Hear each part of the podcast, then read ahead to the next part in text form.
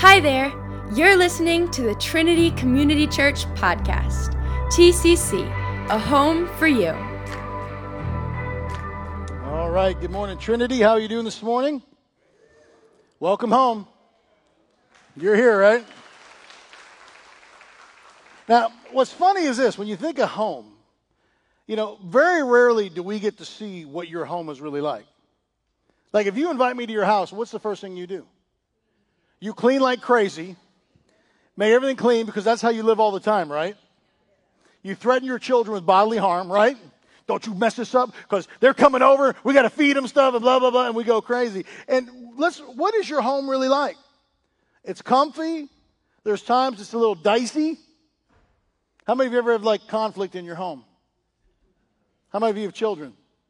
And your hand should be like waved like a banner, right? But we know this in our home, we, we, we work things out. There's a power in, in, in having a home. And your home. This means this you don't have to be perfect. God does not expect your perfection, He expects you to be real. We give Him our heart, and what did, you know, we come as we are, and He makes up the rest. Welcome home.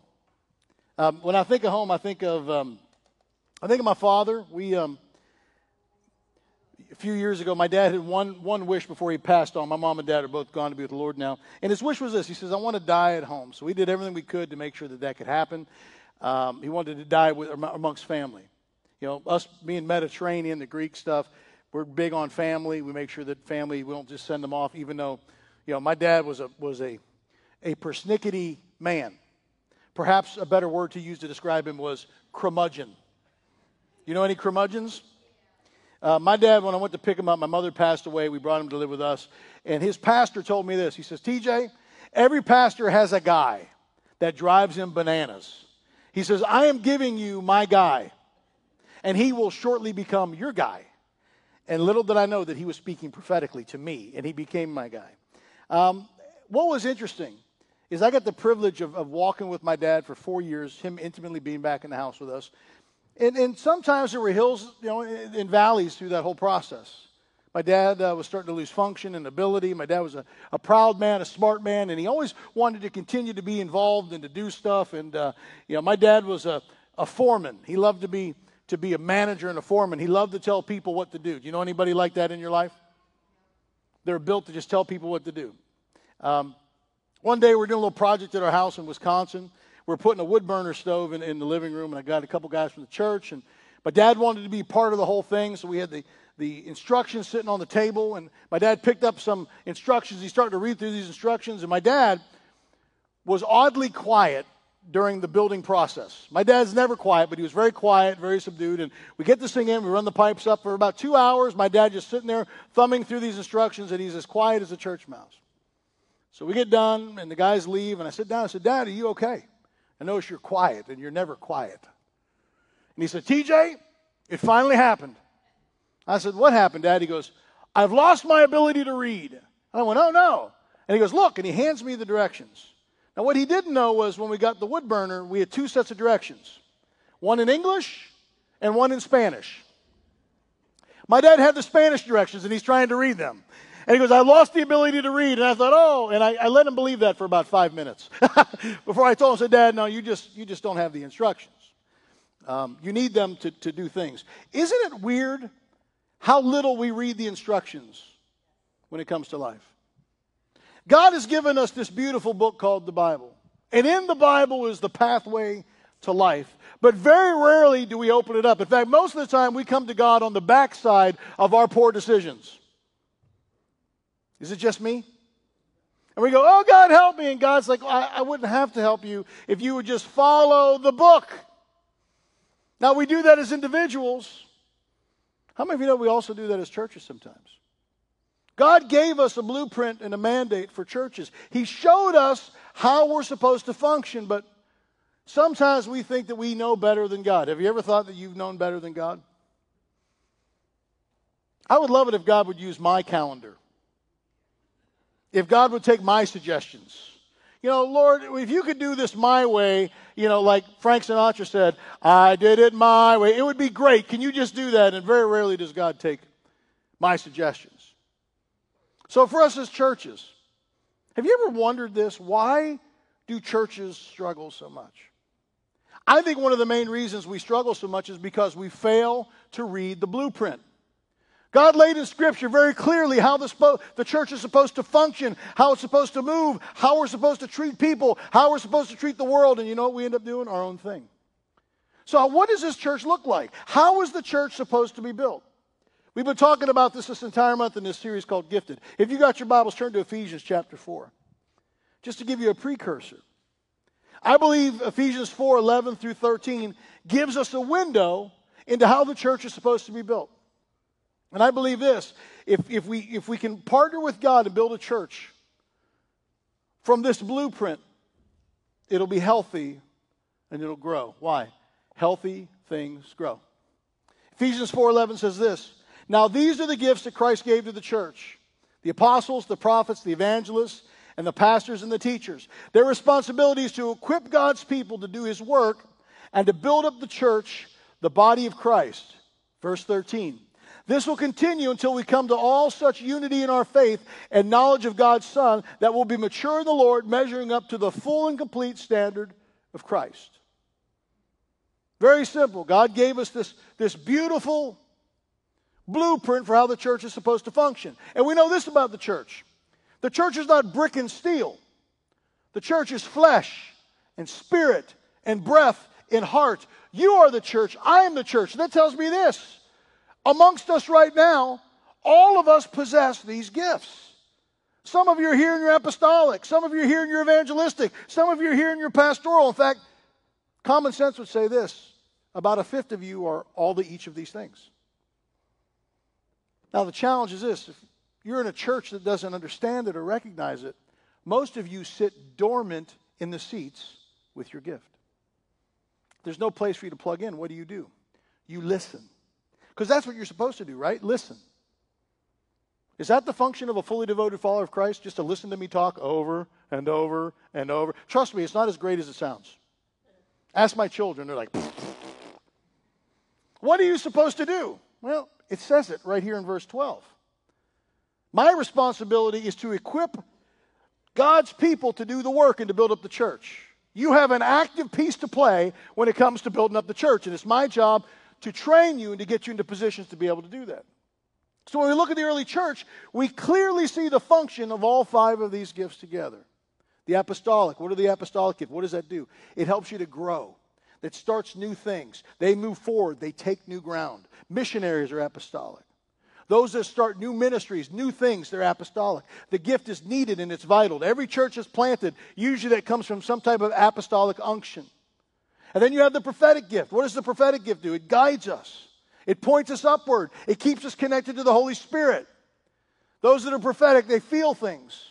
They move in those miraculous things that are just incredible. And then you have the evangelistic gift. What do those do? Those people go, they go outside of the walls of the church.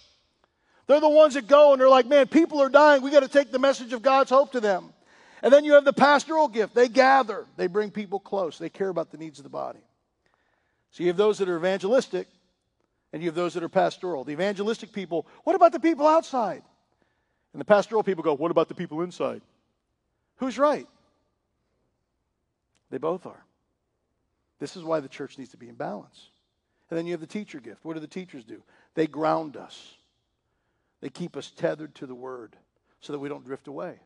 Now, the challenge of this, if you have a teacher gift and all you do is, is, is cross the T's and dot the I's, the teacher gift can turn into religious rules and regulations very quickly.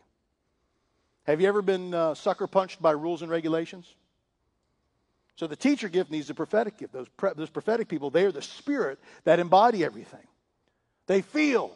Teachers know they feel, but you, the teacher gift, you know, they, they're essential to the prophetic gift too, because how many of you know that if you're just feeling all the time and just letting the cosmos direct away, you just float away like a balloon without a string? You need the teacher gift to anchor you. The point is this God designed the church, all five of the gifts, to operate in perfect balance. Jesus is the center, He's always the center of the church. Then all the other gifts live in tension. We live in the middle part of that tension. So last week we talked about the apostolic gift, how important it is. This week we take another step. We look at the prophetic gift and why it's essential to the church today. Now, when you hear that word prophetic, what do you think of? What goes through your mind? Do you think of that old guy on the street corner with a sign, you know, with the long hair and is dirty and he smells and he's got the sign that says, The end is near? Do you think of that guy? Or some of you are old enough, how many of you remember Miss Cleo on the TV? She was the psychic lady on the TV. She said, Hey man, I'm feeling something. Send me $50 and I'll tell you your future. You know, when you think of prophetic, what do you think of? You know, sometimes, uh, you know, we get all mixed up and we don't even understand what the prophetic is and how it's supposed to function in the church. But we know this it's one of the five gifts. God talks about it. So, what does it look like for us? Well, here are some things that we know concerning the prophetic. We know this it's a spirit focused gift. These are the people in the church that, that feel things, they sense things. These are the things that are beyond our perceivable understanding. They know things they shouldn't know, and they have these, these, these unctions, these feelings. They see things beyond the concrete word. We know this the prophetic gift that stretches us, and it helps to relay God's heart for the situation now.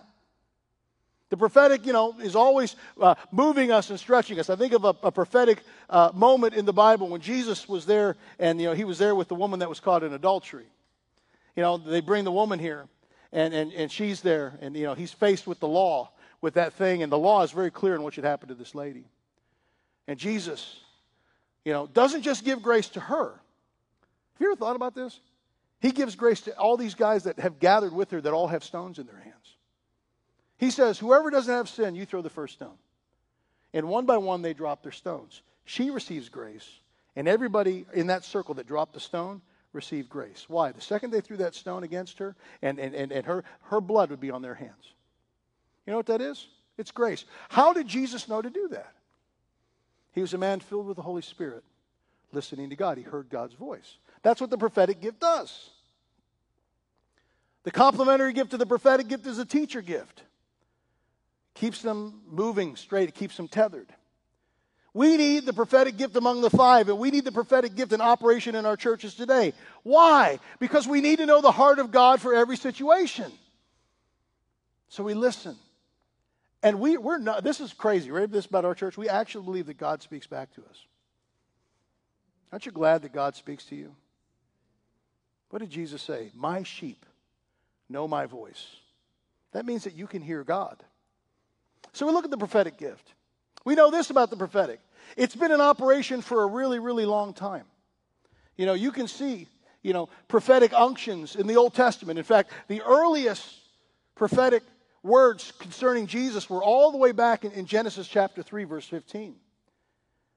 It says this, Genesis 3:15. I will make you and the woman enemies to each other. This is talking about Satan, the snake, the serpent, and Eve. It says this, your descendants and her descendants will be enemies. And listen to this, this is cool. This is in Genesis 3. One of her descendants will crush your head, and you will bite his heel. He was foretelling Jesus' defeat of the enemy once and for all. Yes, the enemy will bruise you, but you're going to have victory in the end. It's a prophetic word. So, why do we struggle so much with the prophetic now? You know, when you think of the prophetic stuff, sometimes we are stuck, you know, in our Old Testament understanding of the prophetic. I mean, why does the prophetic look a little different in the Old Testament than in the New Testament? Even today, we have a, a tendency to view the prophetic through the Old Testament lens. I've had people tell me this before, Pastor, somebody gives a prophetic word and it ain't right, we got to kill them. How many of you know that that's uninspiring when it comes to giving a prophetic word? Do I speak and maybe get wrong or do I die? I think TJ will be silent, right? Beloved, it's not about the New Testament and the Old Testament. The prophetic understanding of how it functions today really deals more with the Old Covenant and the New Covenant. Sometimes we forget that we live in the New Covenant, not the Old Covenant. The New Covenant changes everything. It changes our understanding of, of, of how this whole thing is supposed to operate. If you got your Bibles, flip to Hebrews chapter 8 real quick. This is interesting. Listen to this. It's funny to me how we see stuff in the Bible sometimes, but we don't see it. God hides beauty in plain sight sometimes when it comes to the word.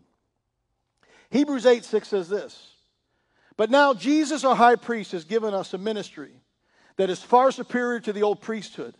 For he is the one who mediates for us a far better covenant with God based on better promises. If the first covenant had been faultless, there would not have been a need for a second covenant to replace it. But when God found fault with the people, he said, The day is coming, says the Lord, when I will make a new covenant with the people of Israel and Judah. This covenant will not be like the one that I made with their ancestors when I took them by the hand and they led them out of the land of Egypt. They did not remain faithful to my covenant, so I turned my back on them, says the Lord. But this is the new covenant that I'll make with the people of Israel. On that day, says the Lord, I'll put my laws in their minds and I'll write them on their hearts. I will be their God and they will be my people. Look at verse 11 now. And they will not need to teach their neighbors, nor will they need to teach their relatives, saying, You should know the Lord. For everyone from the least to the greatest will know me already. And I will forgive their wickedness, and I will never again remember their sins. When God speaks of a new covenant, it means that He has made the first one obsolete. It is now out of date and will soon disappear. You and I live in the new covenant. So when prophetic words were spoken in the old covenant, it did what it was supposed to do. It pointed people to the law. And the law was given to us for what purpose? To show people where their sins were, to show them how bad they were. Galatians 3:19 says this. Why then was the law given? It was given alongside the promise to show people their sins. But the law was only designed to last until the coming of the child who was promised. Who was the child that was promised? Jesus. Trust me, this is going somewhere. Hang on. I know this is dry, but it's going somewhere. You're like, Pastor, we didn't want theology 101. I get it.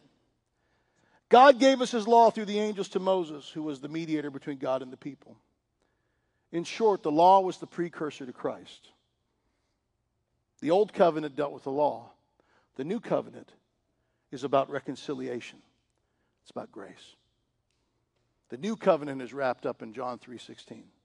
For God so loved the world that he gave his only son, that whoever believes in him would not perish, but have everlasting life.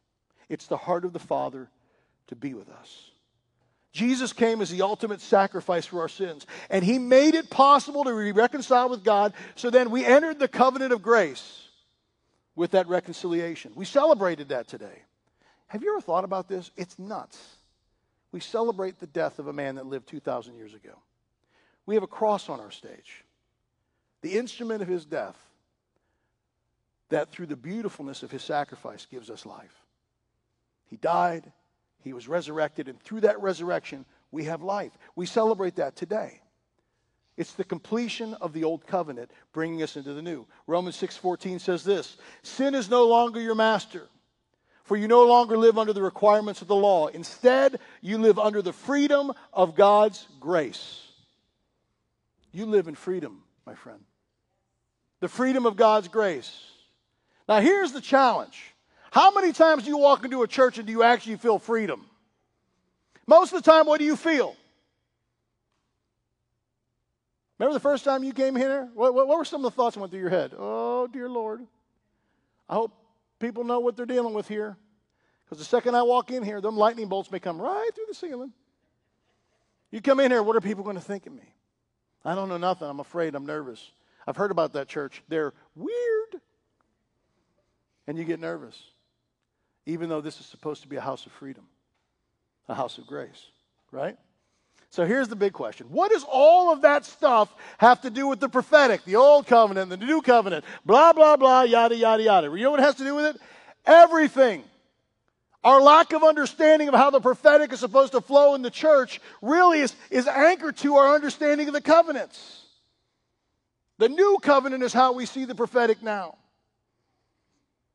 So if the prophetic is given to us as a gift to speak God's heart to us now, what is his heart today for us? It's reconciliation. We read this last week. 2 Corinthians 5:18 says this. All of this is from God who reconciled himself us to himself through Christ and gave us the ministry of reconciliation. That was God reconciling the world to himself in Christ, not counting the people's sins against them, and he has committed us to the message of reconciliation. So when you flow in the prophetic, it's the heart of God for us to release that in a way that brings people close to God. So what does the prophetic look like in our church today? If you got your Bibles, flip over to 1 Corinthians chapter 14. Now this is super important. If you were to encapsulate the prophetic gift today in our churches, this is what it looks like. I think it's crazy. When you look at the book, the book of Corinthians, um, we have an entire chapter, 1 Corinthians 14, that's devoted to one subject the prophetic and how it's supposed to flow. How many of you know what 1 Corinthians 13 is? It's about what? It's about love. It's a love chapter. Woo! Right? We all remember the love chapter, but we don't remember the prophetic chapter, do we? Even though it's right next to it, baby. 1 Corinthians 14. This is how the prophetic is supposed to flow in the church. Pursue love and earnestly desire the spiritual gifts, especially that you may prophesy. For the one who speaks in a tongue speaks not to men, but to God, for no one understands him, but he utters mysteries in the Spirit. So, Paul is laying out for us the gift of tongues. Now, when you talk about tongues and interpretation, that's part of a corporate gift, but that's also something that you receive with the Holy Spirit that is a personal gift. The Holy Spirit inside of you speaking and communicating to God, that's the gift of tongues. And we pray in that, we believe in it. Pastor, why do you believe in it? It's in the Word. If you don't want to believe in it, you have to change the Word. How many of you believe in the Bible? Then don't change the Word. This is not an interpretation of style and customs. This is just what the Word says. So we believe it. This is cool. You ready for this? Look at verse 3. On the other hand, the one who prophesies speaks to people for their upbuilding and encouragement and consolation. The one who speaks in a tongue builds up himself, but the one who prophesies builds up the church. So, Paul beautifully lays out for us here today a wonderful three point sermon on what the prophetic does. Us pastors, we love when Paul does stuff like that. So, what does the prophetic do in the church? How is it supposed to operate today? The first thing it's supposed to do is this it builds us up. Prophetic words build you up, they don't tear you down. Now, this is cool. The Greek word here for build up, it's not like a spiritual intergalactic term. It's a practical term used for building things. So actually means this. Just like if you were to take brick and build a house with bricks or nail two by fours to the stuff, it's a practical nuts and bolts thing. That term builds up is talking about not this intergalactic super duper inner spiritual thing. It's talking about God will use the prophetic to build up your character, to make you like Him, to help you to become a fully devoted follower of Christ. It's the nuts and bolts of your faith. God is not just interested in all the things that you'll do, He's interested in who you're becoming. This prophetic word to build up is God's heart, His interest in who you're becoming, your maturity, your growth. Are you with me? Are you with me? Some of you are like speechless. You're like, oh my gosh. Where's this going? You'll be okay. Nobody will die. Nobody in the first service died. They're fine. And they had wonderful snacks too. God builds us up brick by brick, board by board. That means this God will speak to you prophetically for your spiritual development. He'll help you to grow along the way. Because here's the reality when it comes to the prophetic. Sometimes, I don't know if you're like me, I don't see all things in myself. Sometimes we have blind spots. The Spirit speaks prophetically through others and again to us through the Word and other places to show us the things that we don't see in ourselves. Sometimes we need help like that. I remember, and I've told you this story a few years ago. I had, I had back surgery. And um, this is how much of a weenie I am. Are you ready for this? As they're preparing me for my surgery, they gave me something to calm me down before they gave me the stuff to knock me out for the surgery. The stuff that they gave me to calm me down knocked me out. They gave me the stuff, and then I woke up and I was like, okay, Robin, I'm ready for the surgery, she's like, you've been asleep for 10 hours. They're done. I was like, well, that, that isn't that special? That's great. So literally, I, I, remember I was laying in the hospital bed. I mean, my surgery was like eight hours. It was ridiculous. And all the pain that I was feeling before was gone. It was all gone. And I was like, this is amazing. And I remember I meant to sit up because I was so happy and I couldn't sit up. Because in order to get to my back, they had to cut me here and cut me here. So all of the little muscle wall I had where my gut is was all cut. And it was, it was bad. So I had, no, I, had, I had no core strength. I had little core strength than what I had before. So then, you know, they, they through recovery, to help me to regain my strength, they, they sent me to physical therapy. How many of you have ever been to physical therapy? How many of you love your physical therapist? How many of you hate their guts? mean, make you do things? I remember going to physical therapy, and again, what was weird was this anytime they operate on your spine and stuff like that, it's weird when they're around that place. I remember um, them getting me to walk and having to think about how to walk again. It's weird. You, know, you take that stuff for granted, having to think right, left, right, left. So I could, I was had to learn to do a bunch of stuff again. So I remember they had one of those big exercise balls. You ever seen those big exercise balls? I was sitting on it, and my first thing for physical therapy was just to sit on the exercise ball for 30 seconds. Just sit on it. I let myself sit on it. You know, I need something that's beyond rookie level here. Let's go. I can do this stuff. I was an athlete in college. I could figure this out. I made it 10 seconds. Because you sit there and it's like core strength, and I'm like, ah, you know, and you fall on people. And then the next thing was awful. You sit there, and it was like, okay, you sit here, and for 30 seconds, pick up your right foot, pick up your left foot, pick up your right foot, about 15 seconds, ah, then you go over. See, I didn't understand where my weakness was at. And not only didn't understand where my weakness was at, I didn't know what I needed to do to strengthen those weak areas of my. So, so God brought a physical therapist into my life to show me how to strengthen the core so that I could live again, so I could walk again, so I could play golf with my kids again, and so I could heal, so I could become. Does that make sense? We all need people that are outside of us sometimes to come and import things to us. God is bent on your development. He wants you to grow. He wants you to become the person that He created you to be. This is what the prophetic does. The prophetic builds us up, it builds up those core muscles and helps you to become a fully devoted follower of Christ. It's not just intergalactic stuff, it's practical. Now, there's another cool thing that the prophetic does in this stuff, too. The prophetic doesn't just speak into your own personal building up, but the prophetic literally and actually imparts things into you, gives you gifts gives you understanding and, and gifts to, to continue to, to walk out the call that God has in your life. 1 Timothy 4.14 is really cool. This is Paul talking to Timothy and reminding Timothy of who he is and this prophetic thing that was spoken into him, how it operates. It says, Do not neglect the spiritual gift that you received through the, through the prophecy spoken over you when the elders of the church laid their hands on you. Don't neglect the gift that was given to you through the prophecy spoken over you. The prophetic word activates things in us too. I wonder how many gifts that we have in our lives that sit dormant because we don't have a box to allow the prophetic words of others to activate those things in our lives. We try to do everything all by ourselves on our own. And that's not how this is designed to work. God designed us to need Him and to need each other. Are you with me? So the first thing is the prophetic builds us up. The second thing he does is this the prophetic encourages us.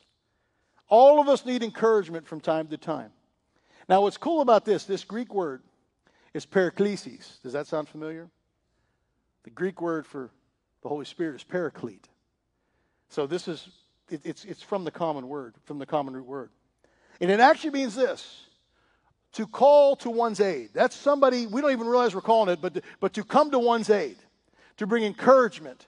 This means this the prophetic comes alongside of us when we need it the most to speak life into us, to come to our aid, to bring hope and to po- bring possibility, and also to keep us on course. All of us need encouraging words from time to time. The prophetic should be that. Now, unfortunately, sometimes in our churches, we don't use the prophetic to encourage people. We use the prophetic to uncover things in their lives. That's not the heart of God at all. I mean, there's a time and a place for all that stuff. But sometimes prophetically, when you see things, you see things. What do you do with what you see? What do you do with the information that you're given? Even in your neighborhood. How many of you ever heard of gossip before? What do you do with the words that are, that are whispered in your ear? Do you use them to pray or do you pass them along? Be careful with what you hear. The prophetic's there to encourage us. All of us need that encouragement from time to time. So we're in Wisconsin. You know our story before we came here. God didn't tell us where we were going, He just told us to move to the side. And He said, Don't worry, just move to the side, and I've got things in store for you. You just trust me. How many of you know that when God says trust me, that stinks? Just tell me. I just want to know. So we step to the side. We're going to churches all over, literally all over the United States. People are calling us, East Coast, West Coast, up, down, all over the place. Florida, Montana, all, where do we go, Lord? Hawaii, what do you want us to do? Blah, blah, blah, blah. And we're checking stuff out, and nothing feels right, and I don't know what to do. And, and I'm getting nervous. I'm like, Lord, okay, if you could, like, you know, ring the bell or do something, that would just be great. So one day, one of my elders in Wisconsin, Peter, calls me up. He says, TJ, he said, God just, he just showed me something for you. And I was like, great, I need something. Have you ever been there? He goes, God told me he's taking you, he's going to put you and plant you in a green land. Now, I'm in Wisconsin right now where it snows in like August. And I'm like, a green land sounds really nice. And he says, but that's not all. He said, God told me he's going to plant you in a place that'll feed the desires of your heart. And I was like, oh, that sounds nice. That sounds wonderful. Said, it's a perfect fit for the desires of your heart. I didn't know what that meant. I just know that that sounds really cool. It wasn't long after that that we were contacted by you guys. And I remember we came in, and even though it was in October, everything was pretty green. And I thought, well, Lord, maybe this, this could be it. It's pretty green, it's pretty nice. But little did I know. You ready for this? You owned a restaurant that served ice cream.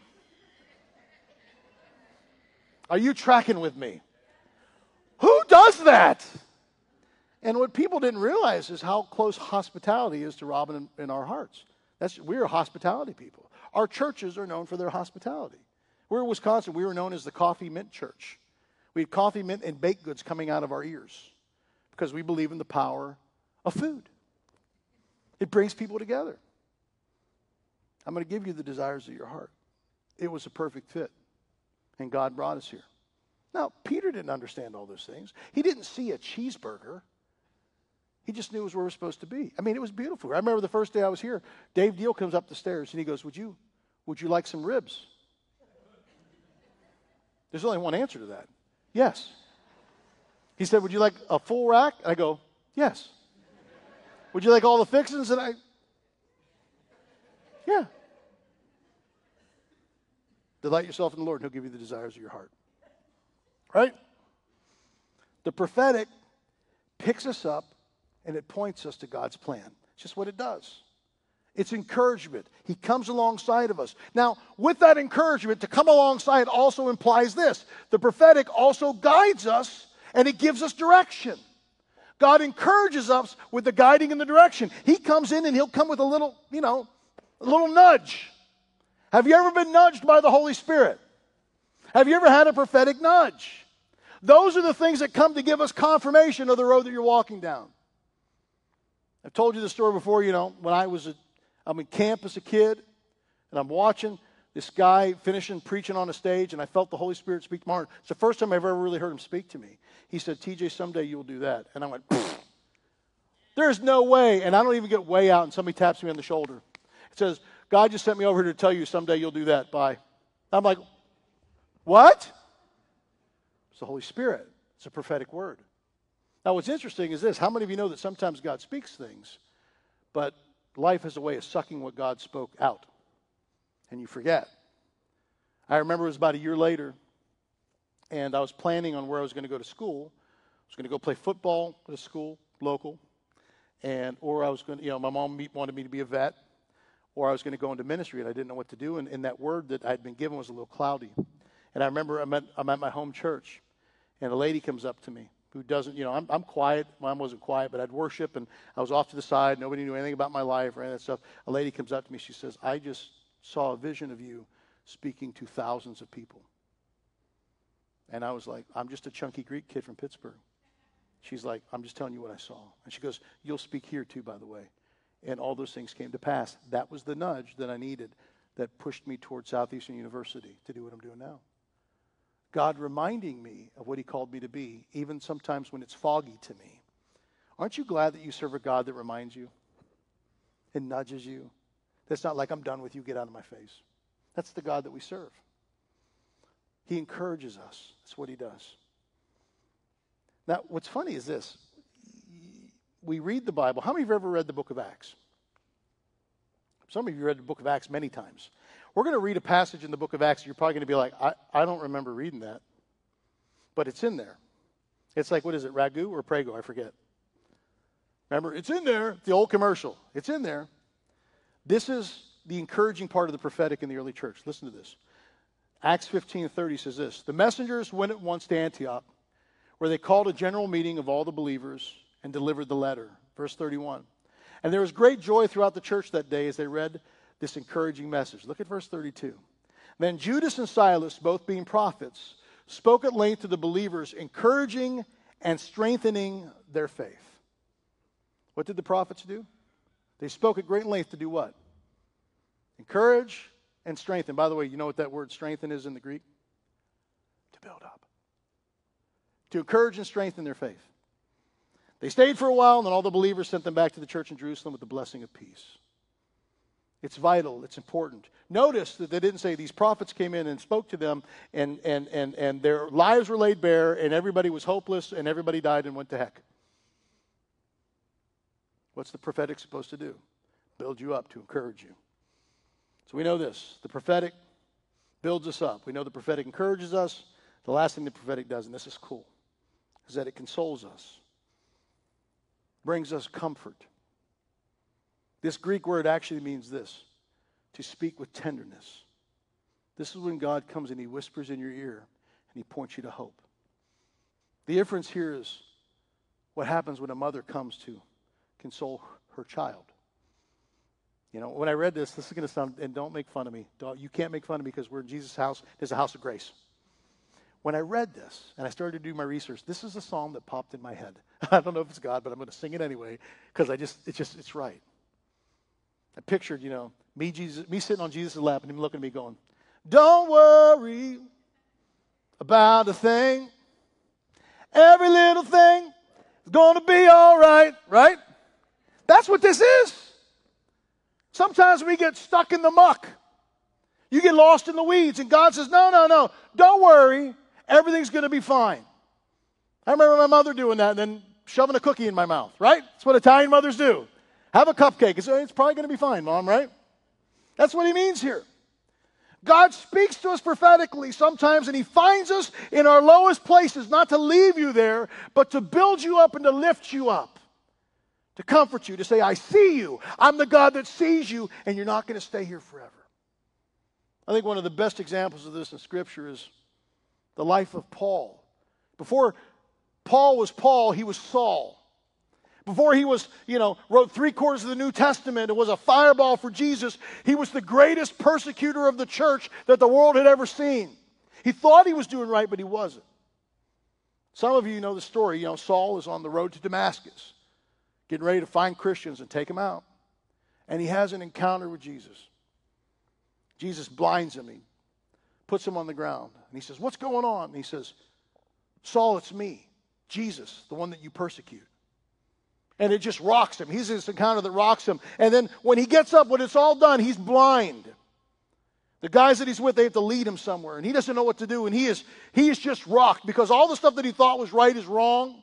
And now he doesn't know what to do. So the Bible tells us this he doesn't eat or drink for three days. You got to be rocked to not eat or drink for three days. And he's there waiting. And God decides to speak to Paul. But he just doesn't do it audibly to him. He sends somebody with a prophetic word to speak something. This is Acts chapter 9. It says this Now there was a believer in Damascus named Ananias. The Lord spoke to him in a vision, calling, Ananias. Yes, Lord, he replied. The Lord said, Go over to Straight Street to the house of Judas. When you get there, ask for a man from Tarsus named Saul. He's praying to me right now. I've shown him a vision of a man named Ananias coming in, the, uh, uh, coming in and laying hands on him so that he can see again. Now, how you, that's cool for God to say, I got a message for you. I'm going to send you this. Now, here's the challenge with this whole thing Ananias has heard about Saul. And he knows who Saul is and what Saul does. And uh, Ananias has a, a slight problem with God's plan. Now, thankfully, nobody in this room ever has a challenge with God's plan, right? We're like, God, everything's hunky dory, let's just do it. You know the difference between Ananias and us? He vocalized it, most of us just keep it to ourselves as if God can't read our minds. Like he doesn't know. If I'm just quiet, God will never know. He knows. Listen to what he says here in verse uh, 13.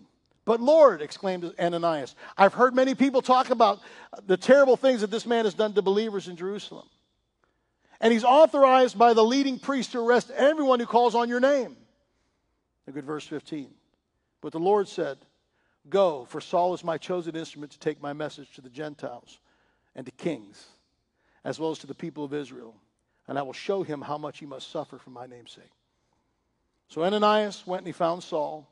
He laid his hands on him and said, Brother Saul, the Lord Jesus, who appeared to you on the road, has sent me so that you may regain your sight and be filled with the Holy Spirit.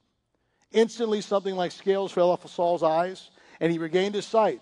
Then he got up and was baptized. After he ate some food and regained his strength, Saul stayed with the believers in Damascus for a few days.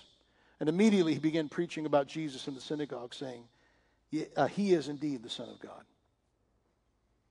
What an incredible prophetic story. Can you imagine Saul at his lowest getting visited by Ananias to console and to lift him up? That's what he does. So, this is what the prophetic does for us it builds us up, it encourages us, it consoles us. Now, I want to do something different now. Yeah, we know how the prophetic operates, but have you ever wondered what do you do when somebody gives you a prophetic word? We don't talk about that too much, do we? I mean, what do you do if somebody comes up to you and says, listen, you're to go to the, to the Kohl's and find a, a blue and brown and pink polka dot shirt, and you're supposed to wear that uh, down at the Target, thus saith the Lord. I mean, if they say, say thus saith the Lord, you got to do it, right? Because we know that that's the tag where if they say that, you can't say anything about it, right? Eh, wrong. Not only does the Bible tell us what the prophetic is supposed to look like, the Bible also shows us what our approach to prophetic words should be. This is very important. If you got turn to the book of 1 Thessalonians. If you got your Bible, look at this. I want you to know what you believe. 1 Thessalonians chapter 5. This is super important. This is how you and I are supposed to approach, you know, the prophetic when it's brought to us. It says this: Don't scoff at prophecies, but test everything that's said and hold on to what is good. Easy peasy lemon squeezy. This is not rocket science, but this is what's been given to us as believers to be able to test the prophetic words. So don't scoff at prophecies. What's the first thing we have to do? You welcome the prophetic word. Don't just discount it because well, that person may be nuts. How many of you that God can use a donkey to speak to you? Some of you have been used like a donkey to speak to others. Except we don't use the word donkey, but we're not going to talk about that, right? You welcome the prophetic. You open your heart to the possibility that God can be speaking to you through it. I've had people speak prophetically to me, some believers and some not. They just didn't know what they were saying. What does the Bible say in, in Joel 2:20? In the last days he will pour his spirit on how much flesh? I can't hear you. All. God can use anything to speak to you. So you welcome the prophetic. Don't despise the prophetic. The second thing you do is this you weigh the prophetic. Test it. Does it line up against Scripture? If a prophetic word is given to you and it doesn't line up against Scripture, it's not a prophetic word from God. Does it resonate with the Holy Spirit that lives inside of you? If somebody speaks something to you and your spirit's all a mess up, you know, peace is, is, is your compass. And you back up and say, eh. Wait, you know, call your, your, your spiritual friends. You know, I was told this. What do you think? Let's pray about it. Let's seek it out. You have the opportunity to see if what's being spoken to you is from God or not. You weigh it out. And then the last part is this you walk it out. Do you see what it says in the end? It says, hold on to what is good. So you know what that infers? There may be parts of this that, that, that aren't good. You just got to hold on to the good and you get rid of the bad. Sometimes, you know what the weird part is? It's the package that God delivers the prophetic to you in. One of the most powerful prophetic words that I was ever given was a guy in our church in Denver that we called Crazy Matt. The first time I met Crazy Matt, he walked into the church and he punched me in the face. How much grace do you have in your life? Do you have enough grace to have somebody punch you in the face and then become part of your church family?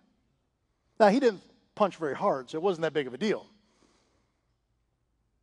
Grace. That means this sometimes people may speak things to you, and it may start out God, and it may end up as Pete or Sally or Sue. You take it to the Lord and say, Lord, whatever's in here that's of you, let me take. You eat the meat, you spit out the bones. Easy peasy, lemon squeezy. We've become too focused on the little things that we think discredit it all. Do me a favor, beloved. Let those things go. Allow the Holy Spirit to show you what you need to hold on to and just flush the other things. I've had people that have spoken some powerful words to me.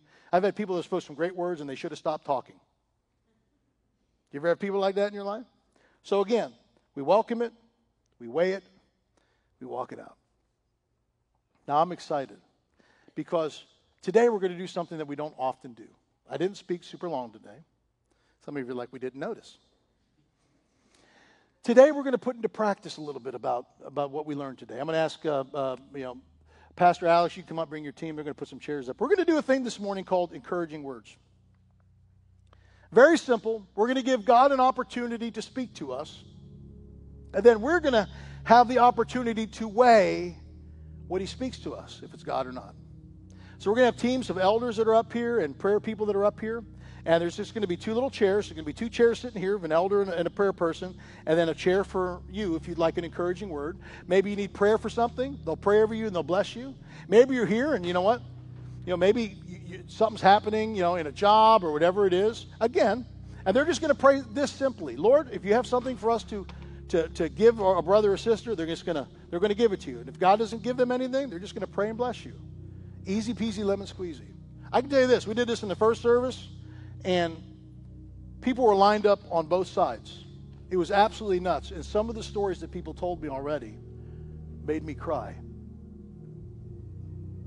God sees you, even though sometimes you don't think that He does, but He does. So, this I want you to do I want you to bow your heads. I just want you to prepare your heart. Find that thing right now that, that's been, plague, you know, been plaguing you, whatever it is. Just talk to the Holy Spirit right now. Say, Holy Spirit, if you have something for me that you want to speak to me, that'll help me, that'll build me up, encourage me, console me, and move me closer to you, Lord God, I give you permission and I'm open, Lord, to what you may speak to me. Allow Him to just prepare the posture of your heart for this. then what we're going to do is this just, you know, if you feel led, just come on up, sit down. It's three minutes or less. You're not going to be here for 20 minutes, just three minutes. And uh, allow the Holy Spirit to speak to you. Now, one other thing we're going to do is if you're going to come up, if the seats are full, just make lines down the sides here. Um, that way it's a little bit more in order. First service was a little chaotic and people were, were back there. So I'm going to pray, and then after I pray, I'm going to release the rest of the service. If you got to go, you can go. If you want to stay and get an encouraging word, you come and get an encouraging word. Holy Spirit, right now we give you permission, Lord God, to speak to us. I pray that, Father, you'd push away fear. And Father, I pray that, God, you'd help us to uh, be in perfect alignment with your heart. I pray that, God, those that have been seeking your heart would find you today. I pray that God that you would speak powerfully and you would impart beautiful gifts into us as we seek you. In your name. And everybody said, Amen. Thanks for listening to the Trinity Community Church podcast. We hope this met you exactly where you are. To learn more about us, head to our website at tccde.com or follow us on social media at Trinity Community Church. TCC, a home for you.